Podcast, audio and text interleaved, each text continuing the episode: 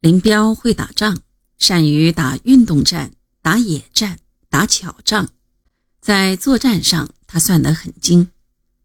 重要的战役战斗，他经常绕过纵队，直接指挥到师，甚至指挥到团。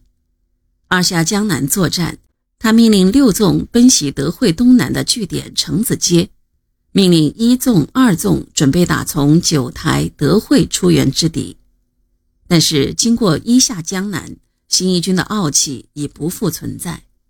守城子街的一个团见民主联军来攻，便准备逃跑。林彪得知后，立即越过纵队一级，直接命令离城子街之敌退路最近的二师赶到城子街背后通九台的道路上去阻击逃敌。随后，六纵攻克城子街，歼敌一个团；一纵攻克九台。有时打仗，有的师在哪里，纵队不知道，林彪知道，因为他已经将变更部署的命令直接打到师里，而纵队还没收到。后来在千里南下大追击中，曾归林彪指挥的第四兵团司令员陈赓不无幽默地说：“在林总指挥下打运动战，兵团司令是空军司令，可以睡大觉。”在这一点上，他有点像他的黄埔军校校长蒋介石，但比蒋介石高明的是，他不会将部队搞乱，而又争取了时间。他越级指挥，主要是为了争取时间，减少电报传递的中间环节。他非常看重时间，他提出了一个新概念，叫实力。他说，时间是一种力量。有时作战增加一个营一个团，不见得能解决问题，而提早了一个小时就能解决问题。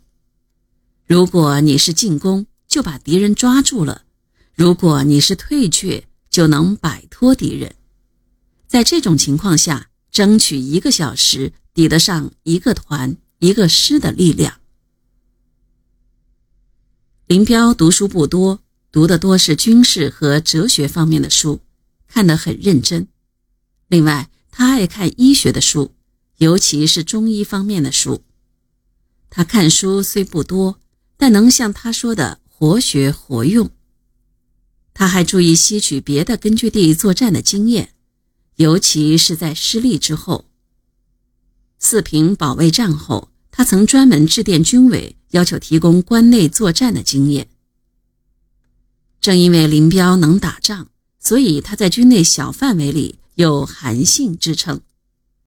那时，人民解放军许多将帅都有别号，如朱德称“红军之父”，彭德怀称“张飞、张翼德”，刘伯承称“战神”，罗荣桓称“政治元帅”，叶剑英称“诸葛履端”，许光达称“徐达”等等。有的还是毛泽东叫出来的。这些别号或取人个性特点，或取其工作特点，或取其军事才能，倒也十分贴切。说林彪是韩信，是取其军事才能，有如秦末汉初的大将韩信。这个别号在中央苏区就叫开了，后来不怎么叫了。解放战争中又在冀热辽叫开。东北野战军中，很多人都知道林彪的这个别号。当时将林彪比作韩信，绝不是有什么先见之明，看出林彪后来也要落个韩信那样的下场。那时只是将林彪的军事才能比作韩信。韩信辅佐刘邦打败对手项羽，立下赫赫战功。刘邦曾这样评价韩信。连百万之军，战必胜，攻必取，无不如韩信。以林彪比韩信，自然是说林彪打仗像韩信，也是战必胜，攻必取。有人甚至将辽沈战役比作韩信的垓下之战，奠定了全局胜利的基础。还有人联系林彪不苟言笑，深居简出。不愿抛头露面的特点，评价林彪是打仗像韩信，处事像张良，有一种神秘和不可捉摸的感觉。